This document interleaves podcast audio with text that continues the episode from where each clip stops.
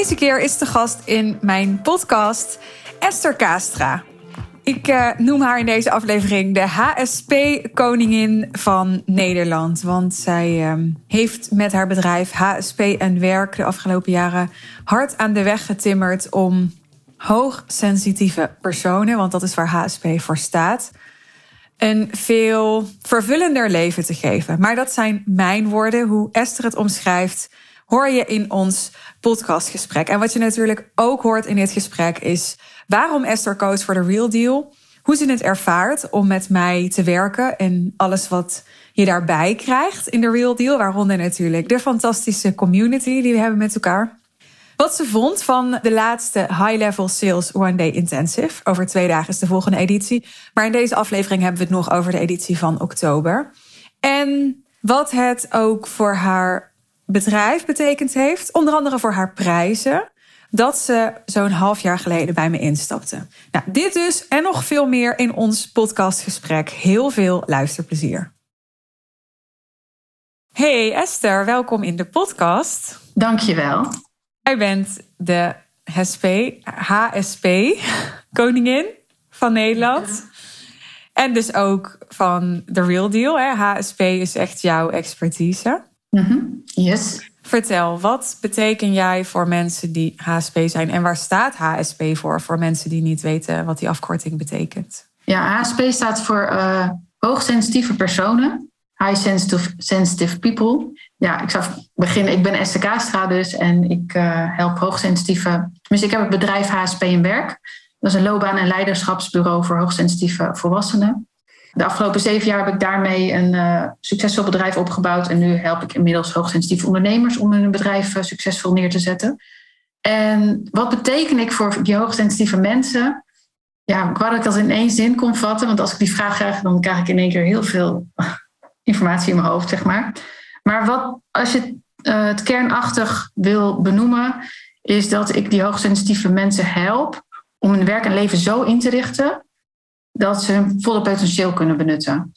Dat is wel de kern. En kun je dat praktisch maken? Wat is dan volle potentieel? Nou, dat is eigenlijk dat ze, als je bijvoorbeeld in een werksituatie zit waarbij je overprikkeld bent uh, en onderprikkeld, dus of je verveelt je of je hebt te weinig, te, te veel werk in te weinig tijd, dan word je geleefd en dan kom je niet tot je recht. Terwijl je heel veel talenten hebt en die talenten die kun je dan niet benutten.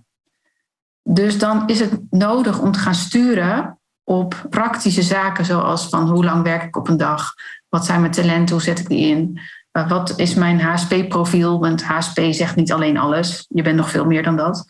En als je dat dan eigenlijk al die puzzelstukjes verzamelt en je puzzel legt, dan kan je ja, veel meer tot je recht komen. Dan kan je net zo succesvol worden als jij. Oh. Oké. Nou, vinden wij allebei, hè, maar um, jij ook, weet ik, dat HSP een beetje een suffig imago heeft. Hè? Ja. Alsof mensen die HSP zijn een soort uh, doetjes zijn. Precies. En, en daar wil jij wel echt iets in veranderen. Hè? Sterker nog, daar verander jij echt iets in. Hè? Ja, ja, wat het vooral ook is, als je dan bijvoorbeeld lijstjes ziet uh, van op websites, ik noem maar even wat. Kan niet tegen prikkels, is gevoelig voor prikkels, uh, heeft last van het gevoel van een ander. Weet je, het wordt vrijwel best wel slachtofferig, slachtofferig neergezet. Maar waar het uiteindelijk om gaat, is dat je brein anders werkt. Dus het, gaat, het is eigenlijk een neurodiversiteit. En het is niet een iets van ik ben zielig of, of zachter of uh, slap of wat dan ook. Dus het is eigenlijk gewoon een anders werkend brein. En als je begrijpt hoe dat werkt, dan kan je daarop sturen het vergt leiderschap om daarop te sturen. Hoe ben je er zelf achter gekomen dat jij HSP bent? Hè? Dat noem je zo toch? Jij bent HSP? Ja, ja zo kan je het uh, Je bent een hoogsensitief persoon. Ja. ja het is een ja, temperament, okay. je wordt ermee ja. geboren. Uh, hoe ben ik er zelf achter gekomen? Ik was 23, toen liep ik zelf vast in werk, omdat ik uh, nou, heel veel verantwoordelijkheid op me nam. Ik zag alles en het wou ik allemaal oplossen. Ik voelde me verantwoordelijk voor alles. Maar ondertussen was ik me ook aan het vervelen in werk, want ik deed werk wat onder mijn niveau lag. Maar ik was pas 23, dus ja, ik moest ergens beginnen. Dus op een gegeven moment ben ik helemaal vastgelopen en toen uh, kreeg ik RSC en een burn-out en een bore-out en alles bij elkaar. Een soort uh, nou ja, breakdown. En toen, dat is, even kijken, hoe lang is het geleden? Ik ben nu 39, 17 jaar ongeveer. Ik weet het even niet zo snel uit mijn hoofd. Maar in ieder geval, toen was er nog niks bekend over dat onderwerp. En er was één boek en één website. En daar ben ik in gaan lezen. En toen dacht ik, ja, ik herken mezelf hierin. En ja, toen ben ik me verder in gaan verdiepen. Toen ben ik wel gestopt op dat werk, uh, met dat werk. Heb ik een jaar thuis gezeten. Toen ben ik eigenlijk heel erg gaan kijken van oké, wat, maar wat past dan wel? En ben ik stapje voor stapje ben ik weer het werkproces aangegaan. En toen kwam ik op een gegeven moment in aanraking met, nee, dat was daarvoor al. Ik deed de opleiding personeelsmanagement en toen ben ik het loopbaanadviesvak ingegaan. Ja, en toen ging mijn vuur weer branden, zeg maar. En toen heb ik op een gegeven moment gedacht van hé, hey, er is geen HSP en werk. Geen loopbaanadviesbureau voor hoogsensitieve personen. En toen dacht ik, nou, dat, dat uh, ga ik doen. Dat is nu zeven jaar geleden.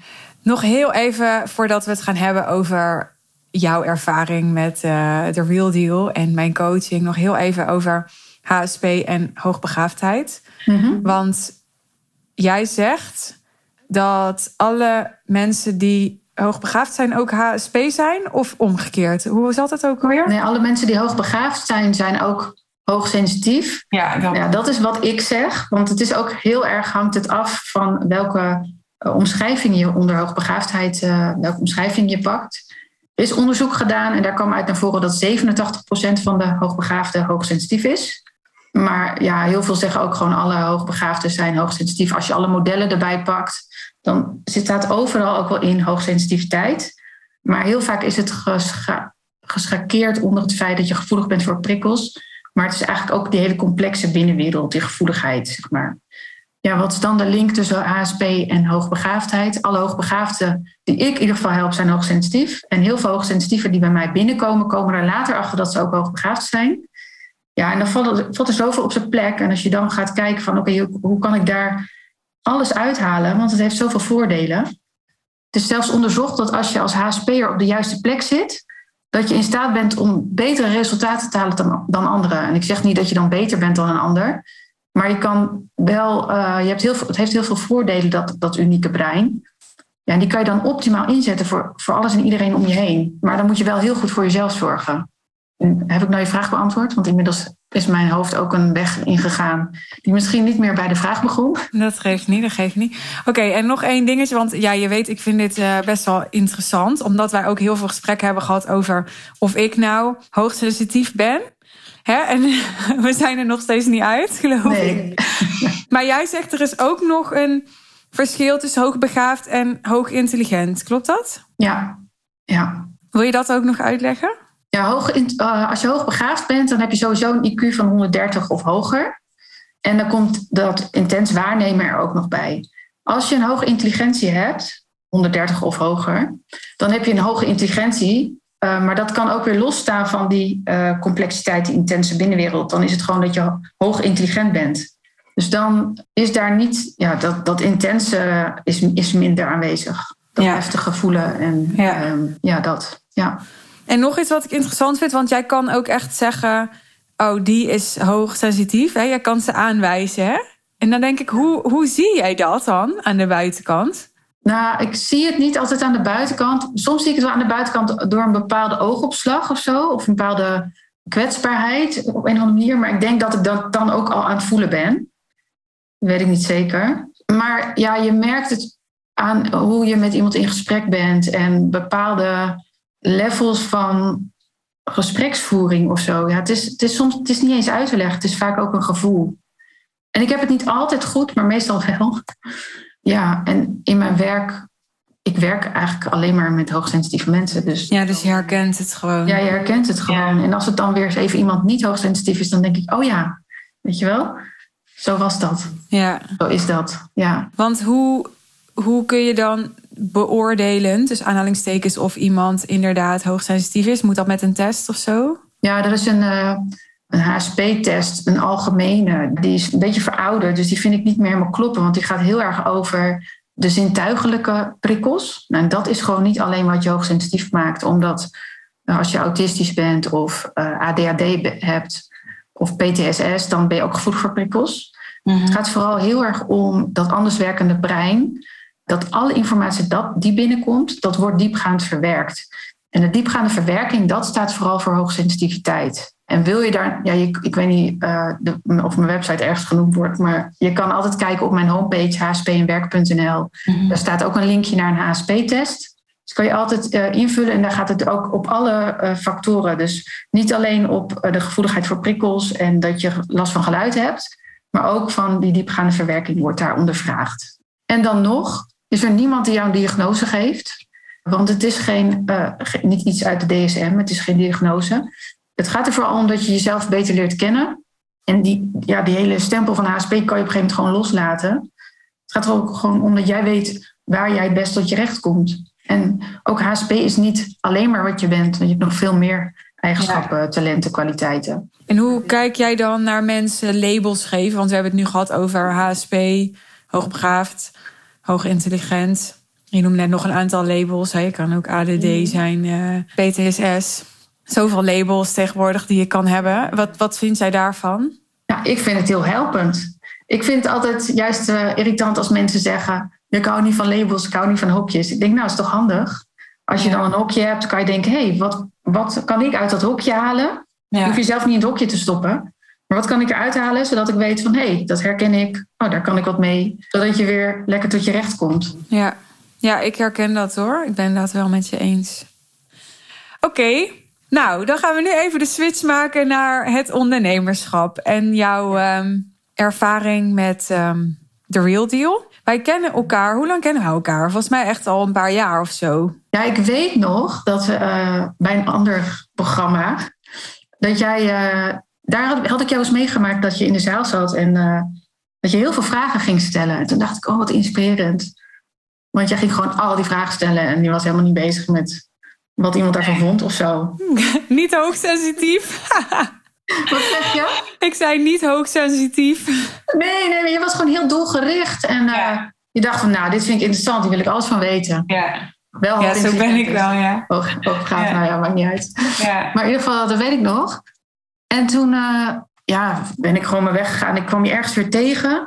En ik weet nog in de clubhouse inderdaad was, was je ja. een keer live.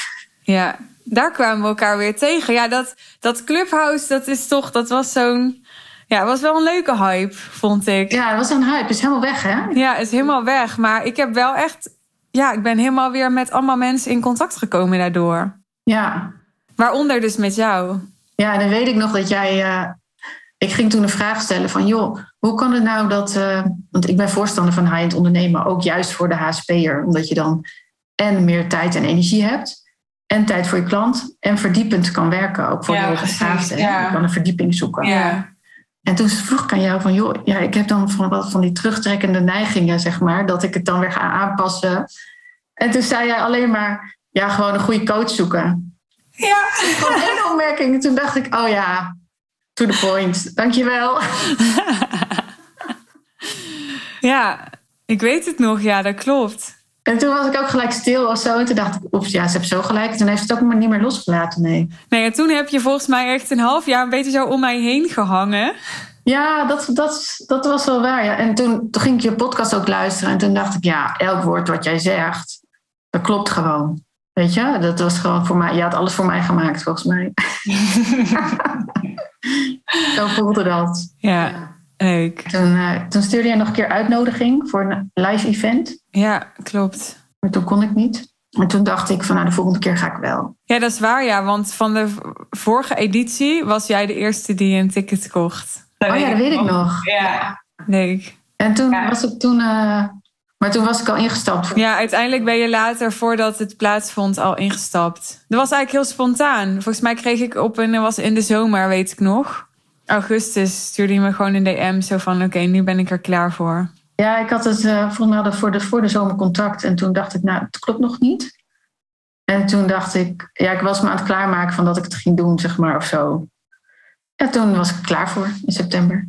Waarom vond je dat spannend? Waar, waar moest je je klaar voor maken? Dat was wel een persoonlijk dingetje, want ik, uh, ik had dus eerder geïnvesteerd in een uh, traject. En ga ik het hier nu delen? Toen vond mijn partner, had ik dat niet verteld, Maarten. Ja, die had ik dat niet verteld omdat ik vond van ja, dat zijn mijn regels, het is mijn bedrijf. Maar het ging wel om heel veel geld. Dus daar had ik toen, later heb ik het wel verteld. Nou, dat was natuurlijk niet zo heel erg passend, zeg maar. Tenminste, daar hadden we nog wel even gedoe over. Dus nu, als ik het nu wou doen, wou ik dat hij achter mij stond. En dat stond hij nu wel. Toen misschien ook wel, maar toen heb ik het gewoon op eigen houtje gedaan. Mijn eigen plan getrokken. En dat is wel vaak, ja, dat is wel, dat gebeurt wel eens vaker. Maar als het om hogere bedragen gaat, vind ik wel dat je dat ook moet overleggen eigenlijk. En nu was het gewoon het moment dat alles daarin samenkwam en dat hij ook daarachter stond. En dat vind ik wel belangrijk. En uh, ja, alles klopte. Ja, interessant. Dat, dat triggert mij dan, dat overleggen. Ja, ik zou dat dus ook niet doen. Nee. Maar ja, misschien ben ik daarom ook alleen. ja. ja, dat is wel ook weer als je dan over de hoogbegaafdheid, als je het daarover hebt en het strategische inzicht, dat je heel vaak, en het HGSP-stuk, je hebt wel empathie, je voelt ook anderen aan, maar door je snelle denken en je strategische stappen die je wilt zetten, kan je ook aan dingen voorbij gaan waarvan je later denkt van, oh, oeps. Ja, dan kunnen mensen bijvoorbeeld ook zeggen, je bent helemaal, houdt helemaal geen rekening met anderen. Maar ja, je bent al heel anders aan het denken, dus dan, ja, hier hield ik dan misschien ook niet rekening Snap je? Dat je, ja, je kan soms sneller gaan dan dat anderen je bij kunnen houden. En dan maar overleg jij dan andere zakelijke beslissingen ook met je partner? Ik ben gewoon even nieuwsgierig nu, hè? want ik denk dan. Dus alleen als het dan over geld uitgeven gaat. Nou, wel als het boven de 20.000 euro is. Terwijl je eigenlijk zou zeggen, want jij hebt nu ook een BV, weet je wel? Dus dan zou je toch eigenlijk zeggen van dat is gewoon een. Dat was vijf jaar geleden eigenlijk. Oké. ja, dit is wel korter geleden. Maar nu, ja, dat groeit ook wel. Hè? Want kijk, op een gegeven moment je start als ondernemer en dan groei je steeds meer. En nu zit je in een BV en dan is het heel anders. Dan, hij heeft nu ook zoiets van, joh, zoek het uit en dat is jouw bedrijf en ik geloof het wel. Maar op het begin is dat wel, ja, is dat toch anders, denk ik. Als je uh, eerst samen in loondienst zit en op een gegeven moment één gaat ondernemen, ja, dan ga je wel uh, een andere weg in. En als je partner daarin, daarin niet meegaat, maar jij gaat wel een hele ontwikkeling door als ondernemer, ja, dat, dat is best interessant wat daar gebeurt. Ik denk dat heel veel ondernemers dat wel herkennen. Ja, ik zeg wel eens, maar goed, nou dwalen we af. Maar ik, ik, ik zou dit echt wel ingewikkeld vinden met iemand die geen ondernemer is, denk ik. Ja, ja dat, ik vind het nu niet meer ingewikkeld omdat we nu op elkaar ingespeeld daarin. Ja. Maar ik kan me voorstellen, dat het is wel ingewikkeld. Het is vooral belangrijk dat je elkaar uh, vrijlaat. Hij laat mij mijn ding doen en ik hem. Want als hij me zou blokkeren of zo verder in dingen, dat, dat zou niet werken. Maar je hebt ook zelf weer op te komen voor jezelf. Dus je moet ook niet overal uh, goedkeuring gaan vragen, want dan is het eind ook zoek. Dus ja, samen en zelfstandig. Oké. Een stukje uitweiding.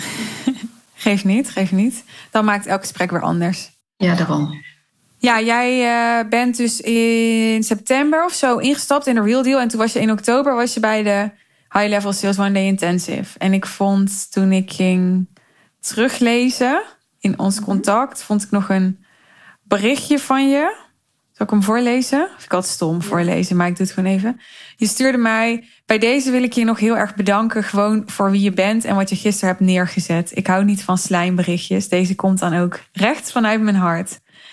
Toen het event gisteren startte met jouw video, kreeg ik een brok in mijn keel. Ik voelde hoe je dit altijd gewild hebt en hoe je van binnen wist wat je kon en kan. En hoe dit nu ook zichtbaar is voor anderen. En wat dat voor struggle is geweest. En het ook zo waard was. Je bent voor mij een voorbeeld hierin en voor velen. Gisteren ben ik de deur groots uitgestapt. Dankjewel. Ja. Mooi hè?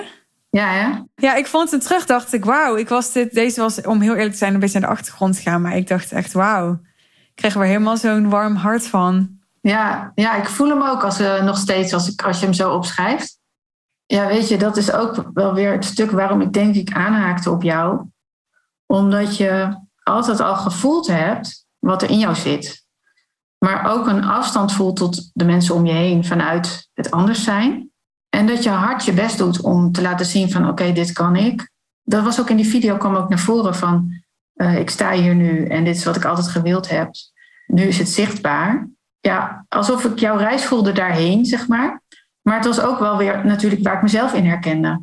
Dat je gewoon ergens voelt dat er van alles in je zit, maar het er niet uitkomt. En als het er dan uitkomt, dat dat zo fijn is. En dus dat was gewoon heel erg inspiratie voor mij. Omdat je ook gewoon heel veel settings hebt gehad waar, waarin mensen denken van, joh, wat ben je nou aan het doen? Of uh, nou, je mond maar, of jij ziet het toch niet, of je ziet het juist en anderen willen het niet zien, weet je wel. Maar dat gewoon bij jou, voor jou, voor mijn gevoel, kwam alles daar op zijn plek van, nou, dit is niet dat je ooit klaar bent, hè? Nee.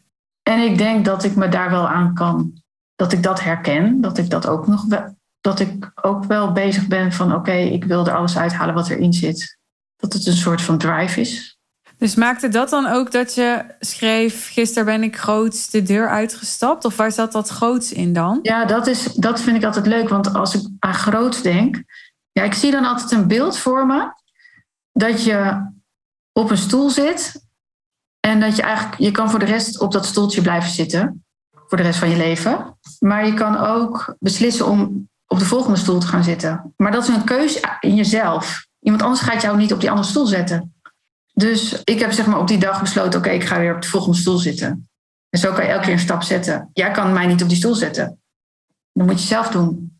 Is dat een beetje duidelijk? Ja, ja. Maar er is blijkbaar wel iets aangezet op zo'n dag waardoor je dat doet. Dus ik kan dat niet voor jou doen.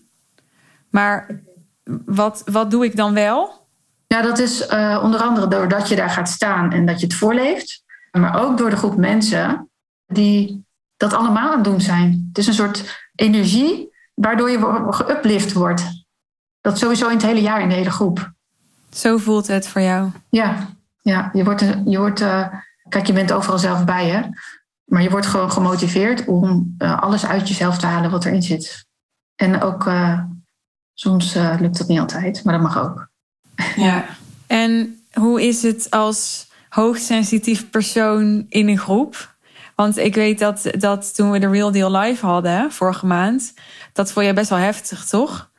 Want ik geniet heel erg van al die prikkels, maar jij hebt op een gegeven moment zoiets van. Tenminste, dat zag ik aan je. Ja, ik heb ze ook wel nodig hoor, die prikkels. Want anders word ik uh, helemaal uitgeprikkeld. Of tenminste uh, afgestond. Dat uh, ja. werkt ook niet. Ja, de eerste dag, het begin is allemaal prima. En dan smiddags word je een beetje moeier, zeg maar. En dan is het iets heftiger. Het is vooral denk ik twee dagen achter elkaar dat je dan gewoon die tweede dag eigenlijk nodig hebt om een beetje bij te tanken. En dat het dan nog een dag is. Ja. Dat, dat is het enige. Maar qua mensen en alles, ja, dat is helemaal fantastisch. Want mensen zijn ook super bepalend voor hoe jij je energie behoudt als HSP'er. Dus daar, daar moet je ook op sturen dat je je omringt met de mensen waar je energie van krijgt. Nou ja, ja. dat is sowieso het geval dan. Super, oké. Wat was doorslaggevend voor jou om in de Real Deal te stappen? Doorslaggevend voor mij was, was jouw podcast, denk ik. Waarin ik alles, ja, de podcast waarin ik alles, waarvan ik dacht van ja, hier zit gewoon zoveel in. En daar wil ik mee praktisch aan de slag. En niet alleen. Ja, dat was voor mij doorslaggevend. En ik voelde gewoon van ja, ik was toe aan iets nieuws. Ik had zin om aangezet te worden. Ik wilde uitdaging. En ik wist dat dat hierin zou gebeuren. Dat wist ik gewoon van tevoren. Je hebt onder andere in, in jouw tijd tot nu toe in de Real Deal je prijzen verhoogd. Je prijzen zijn verdubbeld ongeveer, denk ik. Ja. Wat heeft dat voor je betekend dat je prijzen verdubbeld zijn? Los van dat je dan dus meer geld verdient per klant, dat is duidelijk. Maar heeft, heeft dat nog iets mogelijk gemaakt voor je? Of heeft, wat heeft dat voor je gedaan? Nou, ik, ik had sowieso altijd het idee van, nou, als HSP-coach, dat kan je echt nooit, dat kan niet. Weet je wel? Maar ik heb ook wel zoiets van, ik wil dat juist diegene zijn die dat wel doet. Want op elk niveau zijn er mensen die hoogsensitief zijn en die hulp nodig hebben. Wat het betekent heeft om die, ja, weet je, die, die prijzen verhogen, dat is ook een stuk je eigen waarde eerst verhogen om het dan te kunnen vragen. Maar het is ook kwaliteit bieden voor de mensen die de kwaliteit eruit halen, zodat je vol in je energie blijft. Ja. Dus het is en een mindset ding, maar het is ook een waardetransformatie van je bedrijf. Je ja. zet jezelf serieus neer, je biedt waarde, je biedt kwaliteit. En dus jezelf serieus nemen. Ik hoor nu al tegenstanders denken, maar hoezo kan je geen kwaliteit bieden? Of hoezo kan je jezelf niet serieus nemen als je je prijzen laag houdt? Ja, dat kan ook. Alleen dan heb je op een gegeven moment je tijd helemaal vol gepland. En minder om een leven te leiden waarin je ontspannen bent. Dus dan kan je niet alles van jezelf geven. Dan bouw je jezelf vol. Of dan moet je het gaan uitbesteden. Nou, dat kan deels. Maar dan maak je een heel groot bedrijf. Dus de, ja, dat kan bij je passen. Maar als het niet bij je past, ja, dan heb je een andere kant op te gaan. Dus het gaat erom wat bij, je, bij jou als persoon het beste aansluit. Werkt niet voor iedereen, nee. Klopt. Maar jij denkt niet, uh, ik ga een uh, online programma maken over HSP. Dat ik dat moet doen? Bedoel je? Ja, ik bedoel, jij zei eerder al van ja, ik vind high-end ondernemen heel erg passen bij hoogsensitiviteit. Oh ja. Maar je zou ook kunnen denken, hè, er zijn natuurlijk ook mensen die zeggen nee, je moet een online programma maken en dan opschalen en dan heb je vrijheid. Hè, laat je systemen voor je werken en dan hoef je ook niet zoveel te werken en dan. Maar dan raak jij misschien weer verveeld. Ja, dat, ja, dan raak je veel. En dan komt denk ik ook wel de hoogbegaafdheid om de hoek kijken. Ja. Uh, omdat als je alleen maar hetzelfde doet, repeterend, dat gaat heel erg vervelen. En het is heel belangrijk dat je, je komt elke keer weer aan het plafond. En als je jezelf niet uitdaagt als HSP-HB, dan ga je dus vervelen en dan gaat het, ga je uitstellen, ga je niet meer het beste uit jezelf halen. Ja, je kan on, online, ik heb ook een online programma, maar dan moet ik zeg maar, stel ik zou daarop draaien, ja, dan zou ik me echt vervelen, want ook vanuit mijn kerntalenten is persoonlijk contact met mensen heel belangrijk. Dus daar haal ik ook weer levensvreugde uit, zeg maar. Dus zo zijn al die elementen samen heel belangrijk hoe het voor jou best werkt. Maar wil natuurlijk niet zeggen als je een online programma hebt. Hè, ik kan me voorstellen als je daar een miljoenenbedrijf mee bouwt, hoef je je natuurlijk niet te vervelen. Dat is best een uitdaging. Ja, dat is wel zo. Maar je wil, je wil gewoon geen gedoe. Ik wil het gewoon simpel. Want gedoe is gedoe. En dat kost energie. En dat is niet waar je goed in bent, in gedoe. En dat kan je ook wel voor je laten doen. Um, ja, dat zijn ook allemaal keuzes die je maakt. Ja, heb je weer heel veel kosten. Ja, heb je ook weer heel veel kosten. En dan moet je managen. Ja, managen. Ik heb een groot team gehad. Ik, heb, ik ben met heel veel coaches gaan werken. Maar toen moest ik, moest ik gaan managen. En toen dacht ik, nee, hier ben ik niet voor. Nee. Toen heb ik het weer teruggedraaid. Ja. En dat is zo lekker van een eigen bedrijf. Ja. Ik heb wel twee coaches voor mij werken. Ja. Maar dat zijn ook echt twee mensen die helemaal passen bij HSP en werk. Ja. Wat zijn andere dingen waarin je bent gegroeid door de Real Deal? Naast dus dat je je prijzen hebt verhoogd. Ja, het, was, het is sowieso een bewustwording geworden van wat ik eigenlijk tot nu toe ook al, al geleerd heb, al kan, zeg maar, wat ik heb neergezet. Dus een soort van. Want ik ben natuurlijk zeven jaar geleden ergens uit het loondienst gestapt. En soms lijkt het net alsof het gisteren was. Uh, maar iedereen is ondertussen ook alweer ontwikkeld. En ja, door je te omringen met de mensen die ook daar zijn, zie je dat je ook al best wel ontwikkeld bent. Dus een stuk bewustwording van waar je, waar je staat. Ja, nog meer in uh, met wie wil ik echt werken. Dat strenger in selectie, zeg maar. Dus nog meer in kijken van met wie ga je wel in gesprek, met wie ga je niet in gesprek. Uh, selectiever in het proces. Maar ook de totale waarde upgraden van je bedrijf en alle processen en uh, klantenservice. Alles is belangrijk om je bedrijf high-end neer te zetten. Het gaat van content tot aan de eerste contact van je klant met jou, tot aan hoe een klant aan boord komt, tot aan uh, hoe een klant tijdens het traject begeleid wordt. Daar heb ik heel veel in geleerd en heel veel in geoptimaliseerd. Terwijl je wel al eerder ook bezig was met high-end ondernemen en ook een programma daarover hebt gevolgd. Toch? Dus het was niet nieuw voor jou. Je was dat al aan het doen. Maar wat is dan toch voor jou de meerwaarde van de Real Deal geweest en nog steeds? Ik denk dat je daar nooit klaar mee bent met coaching op dat stuk. Nee. Je kan altijd, dat is altijd nodig. Ja. Je kan wel tussenpauzes nemen, maar altijd is het weer nodig om aan te scherpen. Je ontwikkelt jezelf ook verder. Dus elk level van hoe je in het leven staat, zie je weer andere dingen die belangrijk zijn. En kan je daarin weer optimaliseren, ook richting je bedrijf. En wat bijvoorbeeld vijf jaar geleden belangrijk was voor mij op dat moment in dat proces van mijn bedrijf, dat is nu weer iets heel anders. Dus, en over twee jaar zijn er weer andere dingen waar je vanuit het high-end perspectief op kan sturen. Dus ja, nu ga je dan ook echt aan de slag met wat op nu op dit moment belangrijk is om ja. er alles uit te halen. Ja. om het te upgraden, noem ik het. Ja. Ja, mooi hoe je dat zegt. Want soms dan zeggen mensen wel eens van ja, maar ik, ik heb al heel veel coaching gehad of zo. Of ik heb nu al heel veel geleerd. Of ik heb al heel veel gekregen. Alsof het een soort opleiding is die ze hebben afgerond. Daar, daar doet het mij dan aan denken. Terwijl, ja, je kunt precies dezelfde content of hetzelfde programma doorlopen. Ik heb volgende week, als we deze podcastaflevering opnemen, nu de zesde uit mijn hoofd editie van de High Level Sales One Day Intensive. En er zijn mensen die komen voor de derde keer en die weten ook gewoon, ja, los van dat ik niet elke keer exact hetzelfde programma draai, dus daar zit ook verschil in. Zij staan gewoon, al is het maar na een half jaar, ze staan op een andere plek of ze horen andere dingen. Omdat de dingen die de vorige keer interessant waren, die hebben ze nu geïmplementeerd. Die zijn nu dan minder interessant geworden misschien.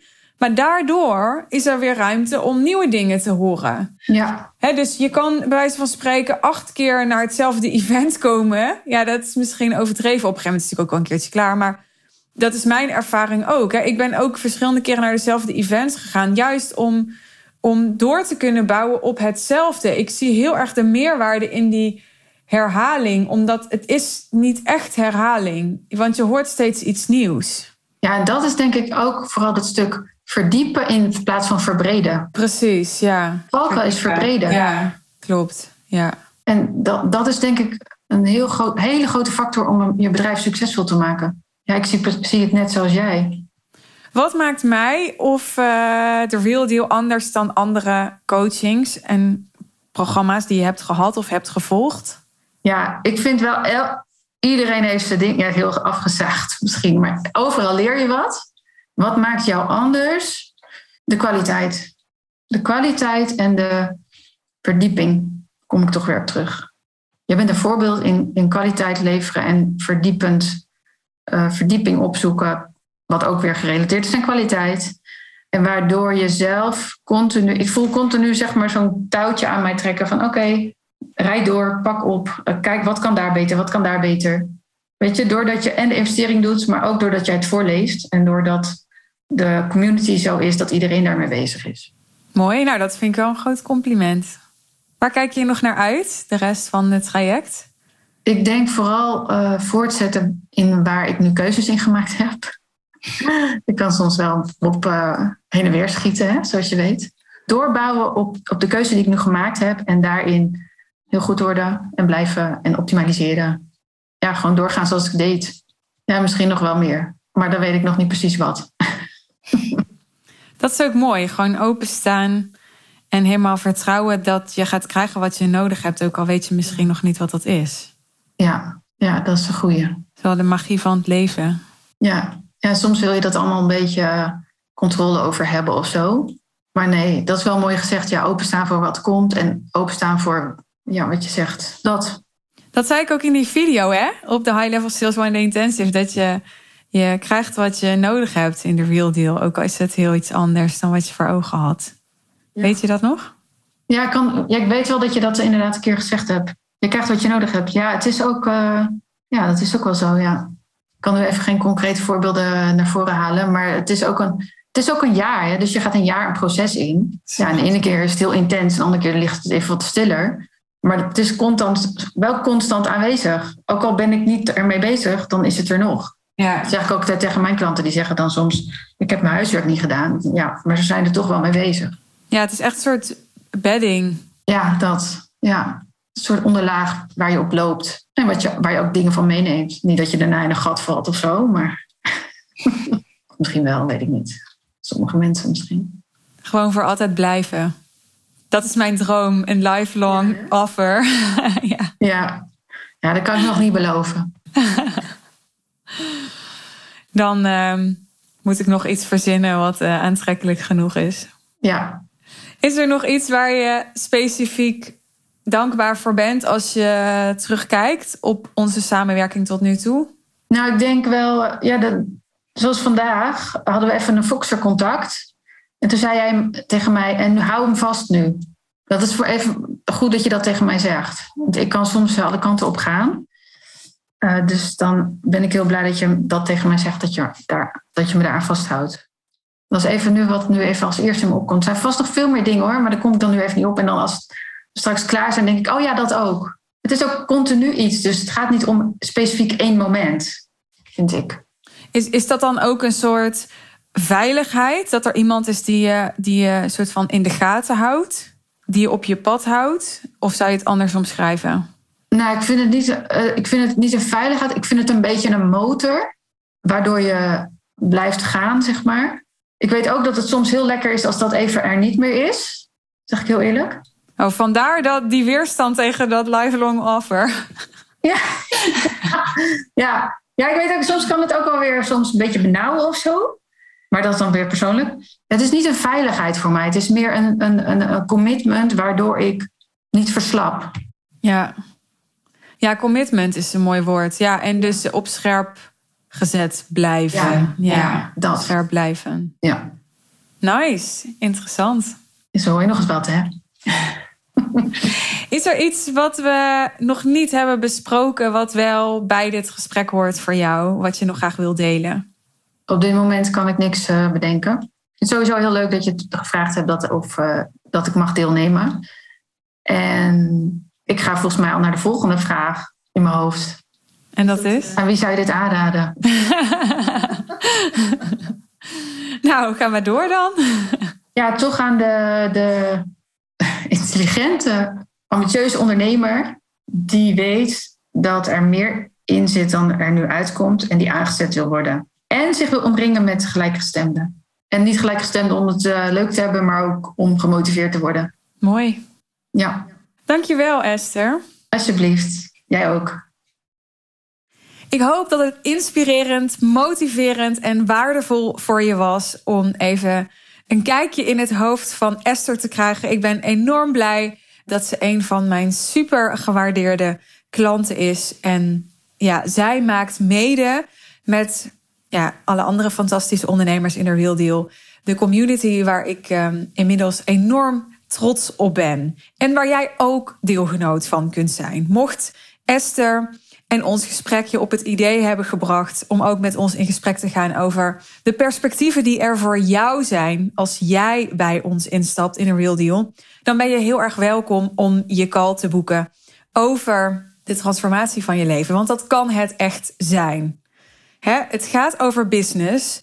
Maar als ondernemer is natuurlijk de kwaliteit van je business enorm bepalend voor de kwaliteit van je leven. Dus are you ready om die een upgrade te geven? Nogmaals, boek je call. Wat heb je te verliezen? We gaan gewoon open het gesprek in en samen onderzoeken of dat het passend is voor jou om ook in te stappen in de Real Deal. Je vindt de salespage over de Real Deal in de show notes. Dus ga daar naartoe als je jouw call wil boeken. En wil je meer weten over het bedrijf van Esther? En vind je het interessant om haar te blijven volgen? Wat ik je uiteraard aanraad. Uh, we zullen de website en de Instagram van Esther delen in de show notes, zodat je ook haar terug kunt vinden. Dankjewel dat je er weer bij was deze aflevering. Dankjewel voor je interesse, voor je aandacht. Dat je deze tijd met ons doorbracht. Dat waardeer ik enorm. En ik denk dat ik het ook namens Esther zeg. En heel graag tot de volgende aflevering. Bye bye.